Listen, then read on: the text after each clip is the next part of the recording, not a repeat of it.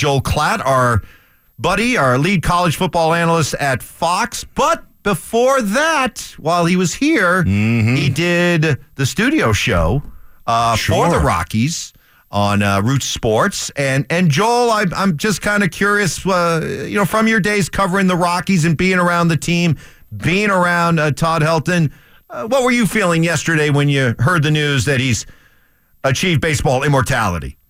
Yeah, I, I was I was thrilled for him. he was, um, you know, when when you're around a team on a beat uh, versus covering a team from a national perspective, um, it it is it's a lot harder.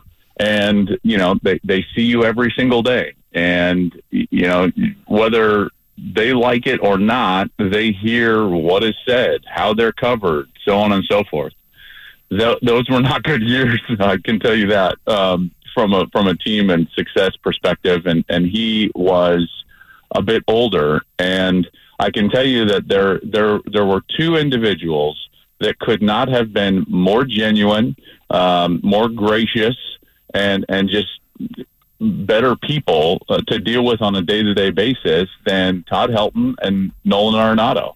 Th- those two guys were always upbeat no matter what was going on. And and Todd was struggling from a health perspective by the time you know I was covering him, and he he certainly wasn't what he was in his prime. But he was always such a professional, and, and I appreciated that, and really enjoyed being around Todd Helton a lot. Um, one of the things that I will always remember is he knew what I did in the fall, um, and so every time that we would cross paths, we would immediately start talking college football. Obviously, from his past, and and he would he would ask me what I thought about Tennessee, and we would chat about college football, and I I always really appreciated that. And on the baseball side of things, I, I always thought that he was going to be a, a, fringe candidate, and and I'm just thankful that that he ended up getting in. I do think it brings up a larger conversation because when when a guy like Todd, who I think deserves it, gets in, uh, I think that it can be a, a good debate and a conversation that's worth having, at least at this point, so far removed from the steroid era, about the guys that aren't in and and are being kind of blackballed from from the Hall of Fame that that clearly were the best players of their generation. But I'm certainly happy for Todd. There's no doubt. Yeah, you get- you talked uh, a lot of college football with Todd, and Mike and I have been kind of uh, talking about a couple guys that that are high on our kind of free agent priority list at the quarterback position that you covered all through college, and obviously you had uh, your draft preparation. So just kind of some thoughts on both Sam Darnold and where he is right now in his career and the rehab that he went through football wise with Kyle Shanahan, and then Mac Jones kind of probably needing some of that football rehab in a new organization. What do you think about those two as potential players here in Denver? So if I were to go back to just their just their straight draft grade, Sam Sam had a much higher grade than than what Mac Jones would have had. Um, Mac had one great year of college football, and it was a very unique year of college football. Remember, he he had that great year in COVID, and that was now you could say that it was more difficult because he just played an SEC schedule, and and that might be fair. But it was also a year in which you know you you had multiple players that would be out due to COVID every single week. And he had an, an amazing team. And not to say that Sam didn't, but I just thought Sam was a better prospect coming out. I thought that the fit that Sam was forced into out of college, you know, with, with the Jets was just a disaster. Um, and this, so much of this is about fit. I- When I look at guys around the league that, that can have success and can have success into the playoffs, can have success with a guy like Sean Payton, I think Sam Darnold would be on that list for me. He was always a very smart player. He was always very accurate um, with the football. And when you see the way that he played at, at times and in stretches with San Francisco, I think that there's some glimpses there. Now, you've got to take that with a grain of salt because how many quarterbacks have played their best football under Kyle Shanahan? And specifically, you know, this is a team that is succeeding with a guy that was Mr. Irrelevant You know, there's a lot of weapons on that team. They've got the best uh, tackle in football and running back in football, and um, I would say like kind of adjuster type of player in Deebo Samuel. They've got a great type. So clearly, it can be easier to succeed and play quality uh, at that position with this team and with this play caller. Having said that, and I think Baker Mayfield is a bit of an example of this, is like that there are opportunities in this league for guys that don't succeed at some places to go on and have success at others. And and I I think I mean it's hard to say for sure, but I think Sam could be one of those guys. I'm asking not only the evaluator in you, but also the Bronco fan in you, and as somebody who also has a pretty good vibe about what uh, what Sean Payton might like. If I gave you your choice between you can have Sam Darnold and the 12th pick to go out and draft another player or Bo Nix, what would you choose? Man, that's tough. I would I would probably take Nix, but that's a that's a that's a really tough one. Um, I, I mean, Nix fits Sean really well, you know, and I talked about this, you know, previously with you guys about one of the things that Nix is so good with is his cerebral nature of, of understanding where to go with the football. Bo is more comfortable with five free releases than he is, um, a, let's say, a seven man protection and three free releases you know, and, and that's basically saying like he's better when, when everybody is out and he's protecting himself. He's protecting himself with his mind and the schematics versus, re, you know, re- relying on a max protection in, in order to get the ball out. I think that's more where Sean is comfortable is a guy that wants to play that way, that is accurate in the short and intermediate zones, that has a quick release, that wants to play as more of a point guard um, and and to, to me, that's a guy that could have a lot of success. Um, he's very mature. Um, he's got a great head on his shoulders. He's very experienced. He checks a ton of boxes. And then the the kicker is that he's athletic as well, and and he can hurt you with his legs. So in this day and age, it's almost becoming uh, a must, a requisite at this position. What we used to say, uh, what, what we used to call a knock, the athletic quarterback, then became like a, well, that's great if he can, to now it's like, well, he better be able to. You know, the evolution of this position, the evaluation of this position at this level has been really interesting to see over the last 10, 12 years. Joel Klatt joined us, presented by Audi Flatirons. You know, the, th- the thing about that that's really interesting to me, Joel, about just the athletic quarterback is I've always had this kind of perspective that I want a quarterback first that happens to be an athlete. Unfortunately, a lot of times it's an athlete that we try to make a quarterback. And I think that's where I think that's where the disconnect comes because I think your default mechanism when you're an athlete first is always athleticism, where the default mechanism for the quarterback should be from the neck up. Like that you should be able to make the decisions. And I think that's that's the part that that you know, for me, I, I always look at going, I want a guy that that obviously can operate from the neck up. And you say that Bo Nix feels like that's that's what he is for you. He is. He, I mean, he started 61 times.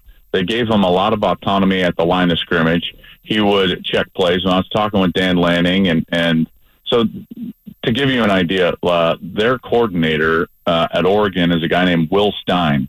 Will Stein is a young guy that came from UTSA, and he was just there for a year after Kenny Dillingham was the coordinator under Dan Lanning in their first year, and then Dillingham went to Arizona State as the head coach. Well, Will Stein came from UTSA, but his history was that he was actually a backup quarterback under Teddy Bridgewater at Louisville. And when he was at Louisville, he played for a guy named Shawn Watson. Shawn Watson happened to be my quarterback coach and offensive coordinator. I know the offense that Will cut his teeth under. I know the way that Will was taught.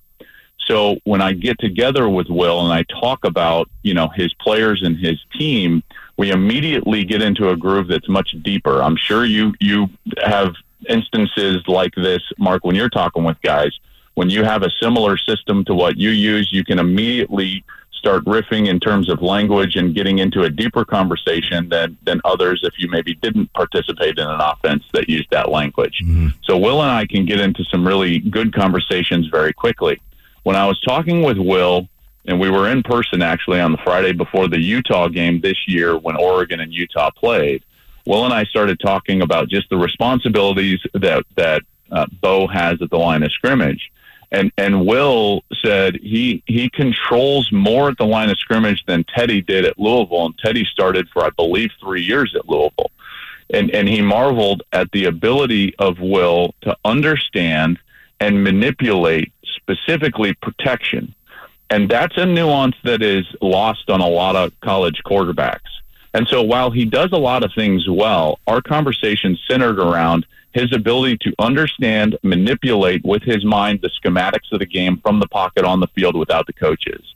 That that is a trait that translates because it's a must at the next level. As you know, you've got to be able to handle and operate the system and manipulate the system within play calls and concept calls uh, during specific times in, in the game, and he certainly can do that. As uh, we look ahead to this weekend, uh, four interesting teams, two interesting matchups. Who do you like? I like Baltimore and I like San Francisco. I like this. The, the, the Lions are not as good as the 49ers. They just aren't. They will not have the home crowd. I could see them not playing very well in, in this game. And I know that that might be, you know, an unpopular opinion, but Brock Purdy got away with not playing great last week. I believe he'll play much better this week. That's a game plan and a coach that really understands what they're doing. I like San Francisco and I like Baltimore. Kansas City, you know, Mahomes is dragging that team along, dragging that team along. They have no wide receivers, and you better have a very complimentary and pretty sophisticated offensive attack structure if you're going to beat that Baltimore defense. I'm intimately knowledgeable about that defense because I knew Mike Macdonald in his first year at Michigan. And we sat down and he showed me the schematics of that defense. They will take away the run. They will force Kansas City to to make plays specifically at the wide receiver position, and I just don't think that they can do that on a, uh, on a consistent basis. I think that on Monday we're going to be talking about the wide receivers let Patrick Mahomes down. So I think we're getting a Baltimore San Francisco Super Bowl. All right. Oh, and real quick, uh, oh. where where are you at now with Josh Allen? That seems to be a very very big debate going on uh, all around the football world. Uh, where are you at with uh, Josh Allen? Um, I I think that Josh runs into to guys that do it better than him, and yet there's nowhere for Buffalo to go. You know, he's just going to have to get better. The first and second down throws uh, that he he made or didn't make at the end of the game, he's got to make those. Those are you know at, at at some point in those games, and you guys know this. We all know this to a certain degree. It comes down to a throw. You've got to make the play, and he doesn't at least since that divisional loss in overtime. Remember the, the overtime game, he played incredible, and everyone was like, oh, he's going to be the best player in, in football because it was just the rules that got him. He never touched the ball. He didn't not make the play. But since then, he turns the ball over too much in the red zone.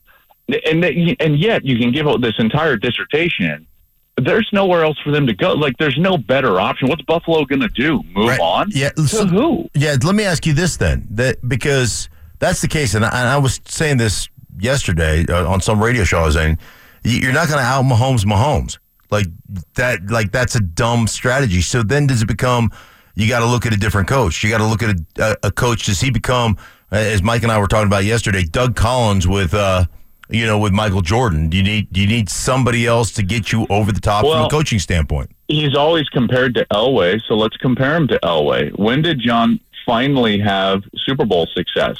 When he had a coach that didn't rely just on his ability.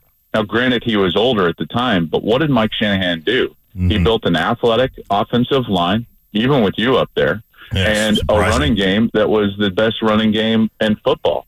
And that's what ultimately allowed, and then it allowed John to just play within a framework. I think that they require Josh to be Superman too often. And you're right, he's not Mahomes. He will not out Mahomes Mahomes.